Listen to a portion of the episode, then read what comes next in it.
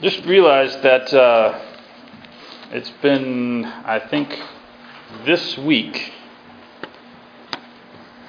four years ago that I moved here. Either that or next week. When we came back, um, uh, prior to moving back, we were uh, looking for a place to stay and uh, a church to work in. Um, this was one of four churches that I uh, interviewed at.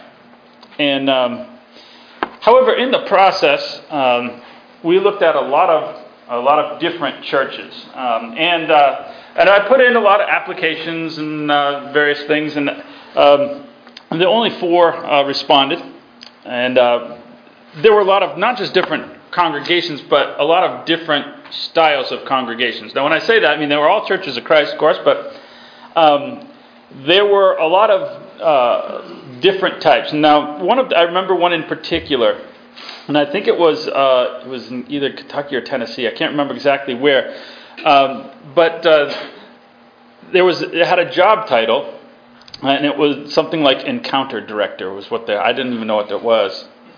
Um, I, so I didn't I didn't submit an application. I did respond to. I, I wrote them a letter. Uh, I wasn't and I wasn't uh, submitting an application, but uh, I, I, basically told them that their job description was so full of gobbledygook, I, I didn't know what I was, would have been applying for. Um, and uh, I wasn't know, I wasn't sure what was expected of a person who would apply for that job. It was on a Church Christ bulletin board, but I didn't know what it was. Uh, what does an encounter director do, or whatever it was? And I also told them that a uh, for the number of buzzwords in their uh, in their job description, a salary of 25000 was probably not enough. Uh, they might want to alter that for whoever might actually be submitting an application. I imagine they didn't take my advice.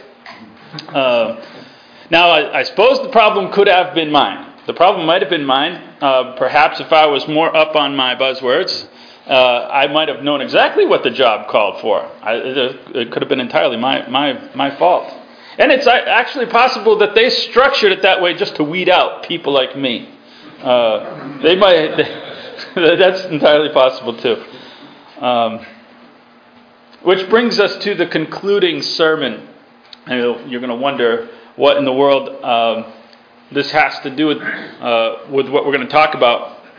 But uh, we're talking about Jesus as the source this month, and uh, I don't want to suggest that Jesus has a title that is full of gobbledygook or full of buzzwords.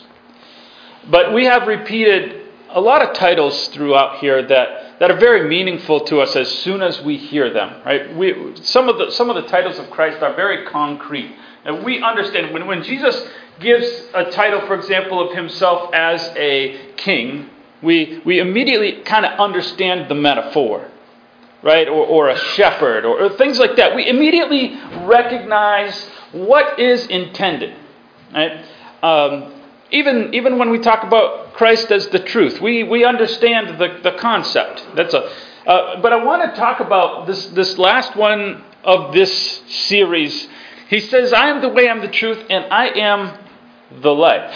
We're going to talk a little bit about that. That's a little bit more abstract. Jesus as the life and I'm going to cover several ideas because, quite frankly, much like reading a job description that I'm not familiar with, I'm not exactly sure what he's talking about. Now, the problem is not him, the problem is me. Okay? We'll be quite clear about that. There's a lot of things that this could pertain to when, when he calls himself the life, and we're going to, to explore some of those this morning. Uh, and, and, it's quite possible that, that all of these apply, that, that he was summing up in one word a, a, lot of different concepts that he wants us to understand. So that, that's a real possibility as well. Uh, but we're going we're gonna talk about the life. You've heard this phrase, this is the life? Well, we're going to talk about Jesus as the life. And this is the life. Well, the first, the first um, thing we want to look at uh, here is Jesus as the eternal life. I think when we talk about the life and, and life in the New Testament, often refers to eternal life. And, and even in the passage, in the context that we've looked at, Jesus is referencing eternal life. He's like, I'm going to go somewhere, I'm making a place for you, uh, and where where I'm going to be, you'll come later. Right? And, and so he's obviously referencing eternal life in this, in this text. Matthew 7 uh, 13 and 14 says, Enter by the narrow gate, for the, the gate is wide and the way is easy that leads to destruction. And those who enter by it are many.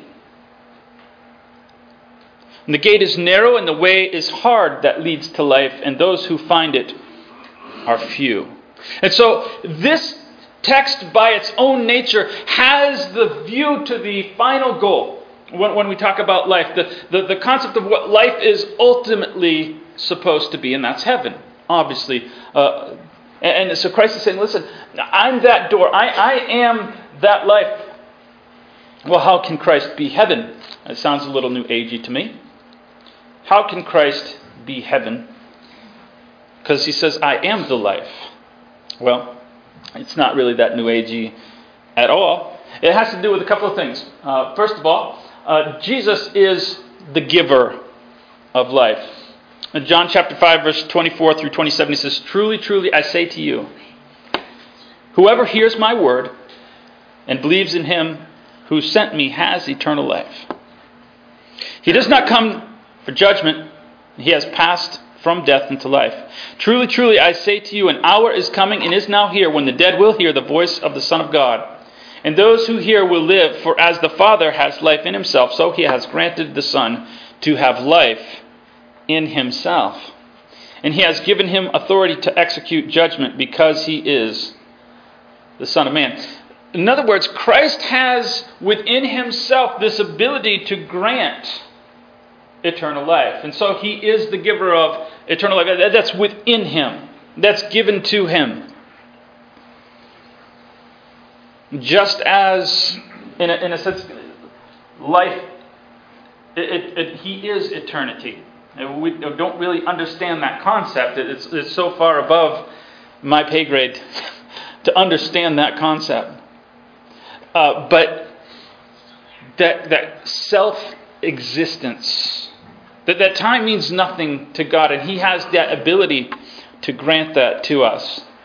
That's one concept of uh, eternal life that, that God or that Christ has. There's another one yet, even still talking about eternal life. In 2 Corinthians 5 6 through 8, he says, So we are always of good courage.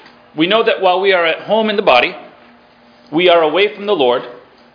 For we walk by faith and not by sight. Yes, we are of good courage, but we would rather be away from the body and at home with the Lord. In other words, we're kind of in our home away from home right now. We are at home in a body. That's, that's where I, I live. But there's coming a point in time where I will live elsewhere, you know, under certain conditions, obviously. And then that's the ultimate home. That's where I would rather be. I'd rather be at the home with the Lord. And so the concept here is that He is the purpose of life. That is, He's the purpose of eternal life. When Christ says, Oh, listen, I'm going to prepare a place for you, that's wonderful. That's exciting. That's, a, that's meant as an encouragement to us.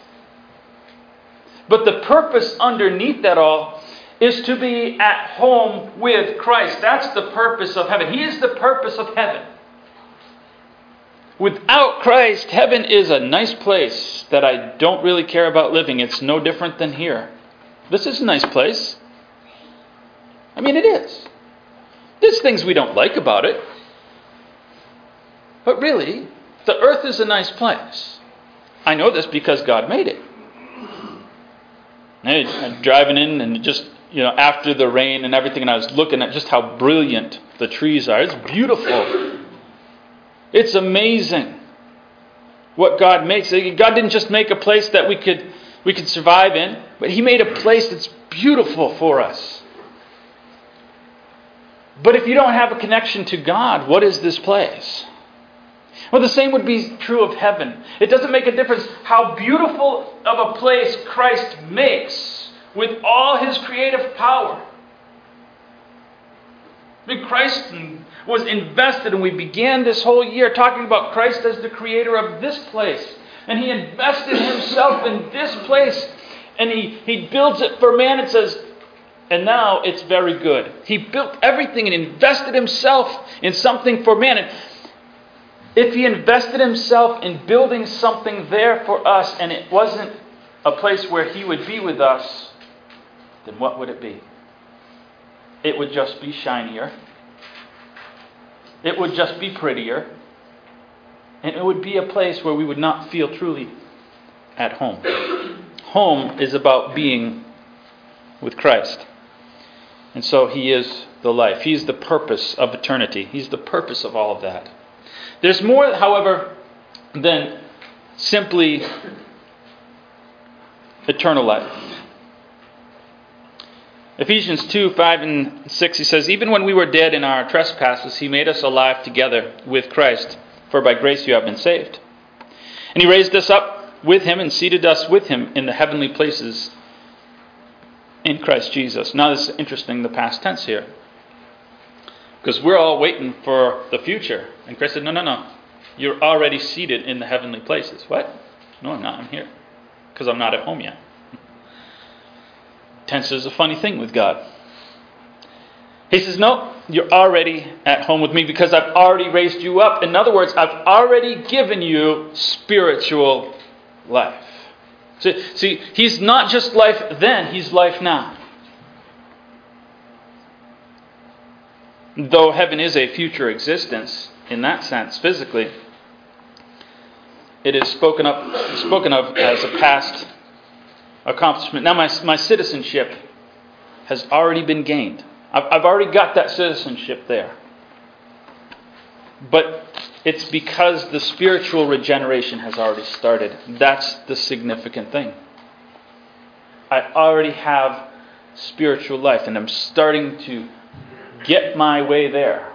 God is starting to remake me. Not just, I mean, the, the, the innocence, that was immediate.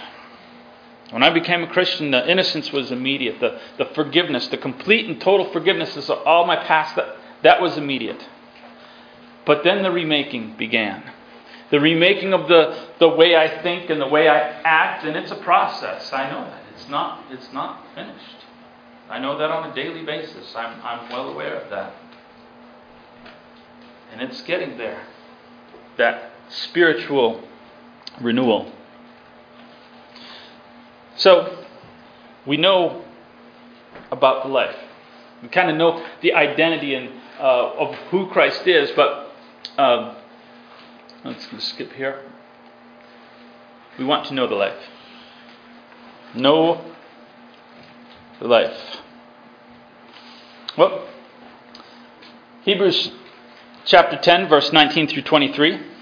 He says, Therefore, brothers, since we have confidence to enter the holy place by the, bloody, by the blood of Jesus, by the new and living way that he opened for us through the curtain that is the curtain of his flesh. And since we have a great priest over the house of God, let us draw near with a true heart in an assurance of faith, with our hearts sprinkled clean from an evil conscience and our bodies washed with pure water. Let us hold fast the confession of our hope without wavering. For he who promised is faithful. There's a strange saying we have a lot of idioms about life. Dude, ever hear someone say about got a new lease on life? New lease on life. Um, well, what is what are they trying to talk about? They're trying to talk about a lifestyle, right? I, am I, I'm renewed and, and uh, everything's new, and I've always, I kind of think you got a new lease on life, not completely committed, you know. Well, what happens, you know, down the road? I might turn it in for a new one. I mean, who, who holds, you get a lease on a car, who holds that really to the end of the lease? I mean, not too many people. I got a new lease on life, but I'm really not fully bought in. Something might come along and I, I might like that a little bit better. I might like the, the new options. We, and we like to keep our options open. That's really what that's about. It's what a lifestyle is about, is keeping our options open because the idea of heaven sounds nice. The idea of Christ going somewhere and building a place for me, I like to repeat those things. And truly, even when we talk about here, uh, the idea of heaven can sound nice, but, but more than that, Christianity can present itself as a shiny object. Right, there are a lot of perks that come along with Christianity. And I don't even mean this in a negative way. People are attracted to Christianity because they believe it will solve their problems. And in a sense, it will. But they're looking for the quick fix. Um, Christianity, if it's bought into, helps marriage problems, it helps addiction problems, it helps a lot of problems. And a lot of people will, will be attracted to Christianity because they're trying to fix these other things, which are important to fix. I don't want to minimize that. But a lot of times, what happens is once those things are stabilized, now they're looking for the other options. We've fixed those problems, now we want to move on to the other things. Now I want to go have the fun. I want the other things. And, and so the, it's a lease. It's a, it's a lease on life. I've, I've got a, a lease to fix this stuff, and now we're moving on to the shinier objects that I see around me. But Christ is the life, and if you want to know the life, it has to be a lifestyle. It has to. It, it's not just a, a, quick fix. It's not just you know the uh, the uh, the quick diet to, to get down to to my uh, ideal weight for a quick thing. Is uh, what do they call it? The um, uh, there's a word, there's a phrase for it. It does uh, the California diet or whatever. Uh, you know, just, just the quick, the quick thing, so we can go to the beach. I got to get just that. I need, and then, then, then I'm to go back to eating pizza in the fall. It's a lifestyle. It's a, it's a permanent change. It's not just a lease on life. Well, Second Corinthians adds a little bit more to some things if we're going to know the life. He says, We don't lose heart. Though our outer self is wasting away, our inner self is being renewed day by day.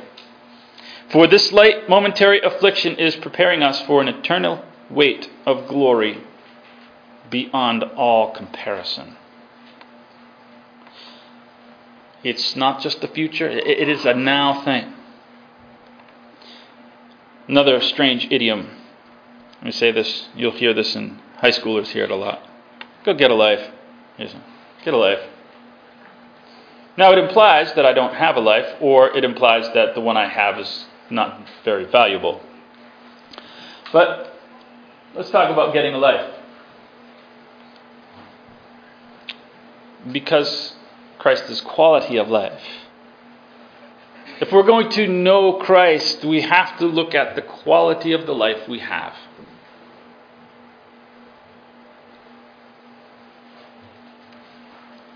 I want to talk about an appraisal of life. An appraisal of life, how we value things.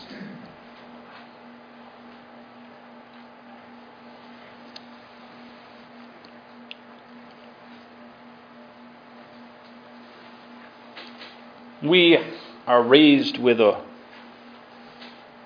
evaluation. It's taught to us by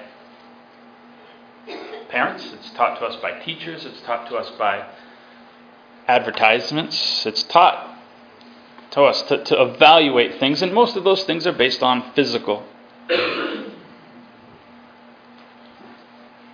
Luke 12, 22 says, He said to his disciples, Therefore I tell you, do not be anxious about your life, what you will eat, or about your body, what you will put on.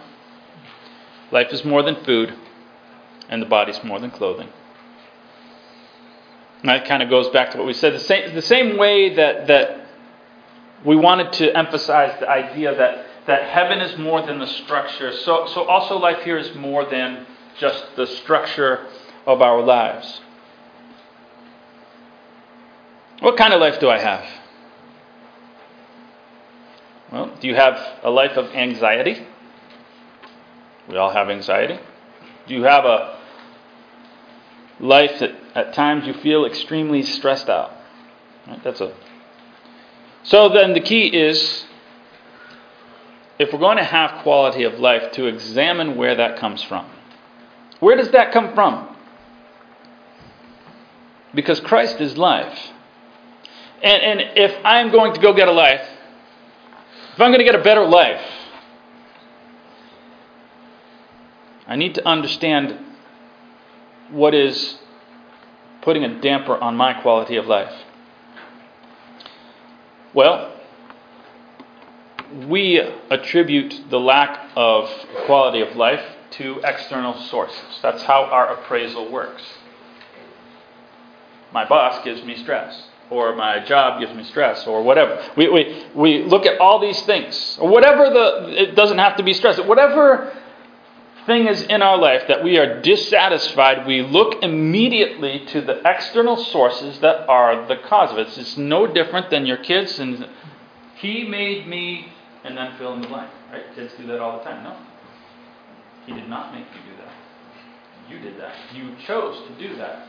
Right? And, and so it's the same way. We're, we're just bigger and the, and, and the problems might be bigger, but it's the same way. We need to look inside. Because those external things cannot control me. It seems like they can. They can put a lot of influence on things, but they cannot control my reaction. I'll give you some examples of this in just a second. Understand, we're, we're, when we're doing that, we're looking at the, the structure around us as the answer for life. You look at your finances, we all look at bills and get stressed out. Doesn't make a difference how much or little you make. We all get stressed out opening the mailbox. Why? Well, I look at things and I say, wow, hey, I need to work this much. And we, we're stressed out and I have to be working and working and working. Why do I have to keep working and working and working? Now, it might be, there might be things that are forced upon you. I don't want to say that there, there are no situations that are beyond your control. But a lot of us have things in our lives that are the reasons why we have to work that much. In other words, the stress doesn't come from the bill in the sense as the stress came from the choice that I made.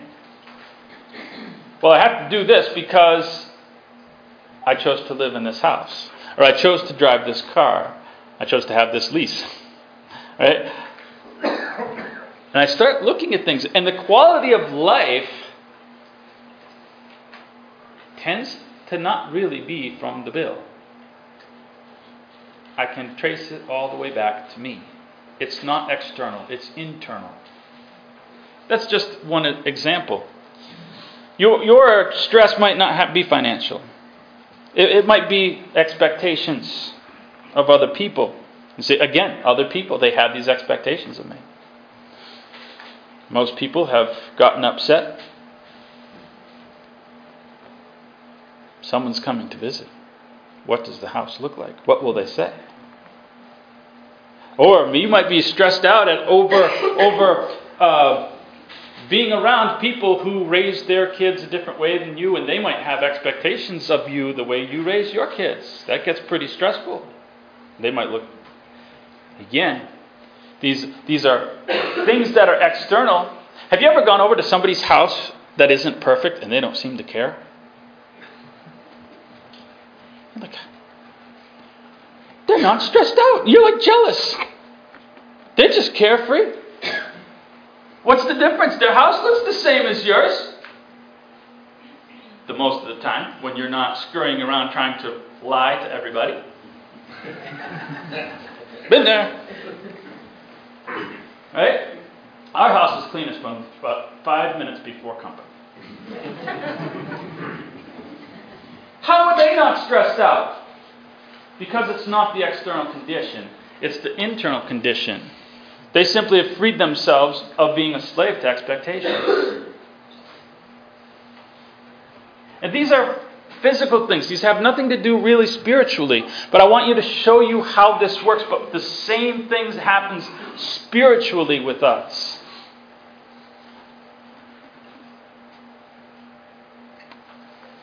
We have expectations I'm supposed to live like this. I'm supposed to be like this. And so we run around putting on masks of what we're supposed to be spiritually and behaviorally. I'm not saying we should just give up and live like we like. That's not what I'm trying to drive at. What I do want to do is look at, I'm not sure if I copied this, is to give up control of life. Matthew 16, verse 24 and verse 25 is important. He says, Jesus told his disciples, if anyone, this is interesting. He said this to, on two different occasions. I imagine more than this. This was an important point of Jesus. He said this earlier in Matthew as well. He said, If anyone would come after me, let him deny himself, take up his cross, and follow me. For whoever would save his life will lose it. But whoever loses his life for my sake will find it. It is about giving up control of your life. I can't control what other people think of me. I can't make them like me. And I can't certainly make all of them happy. So I have to live a life for Christ. That is where I'm going to be at home. I'm at home with Christ. That means if my house is a mess and you happen to come over, so be it. Suck it up. It's a mess. That means if you happen to catch me in my life as a spiritual mess, suck it up. That's who I am. I've got problems. We have a hard time letting down and showing that we have problems. We want the house to look perfect for everyone around us, and it's not. If you want true quality of life, you're going to have to give up control. That's where the answer's at. I'm going to have to give up control. I can't control other people and I can't control their expectations of me.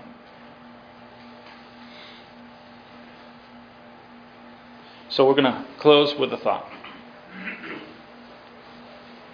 One simple question Are you living or surviving? Am I just trying to get through the day? Well, there are days that are it's important to just get through the day. There are days like that. But if that defines my general outlook on life, then something's not right. If my general moment to moment position is that I am surviving, I'm white knuckling on life, then I've given up control of something to somebody else, not named Christ. be it a person or a bill or something. Trying to make people think that I'm some, whatever it is. I do not know what that is. But if you're trying to survive,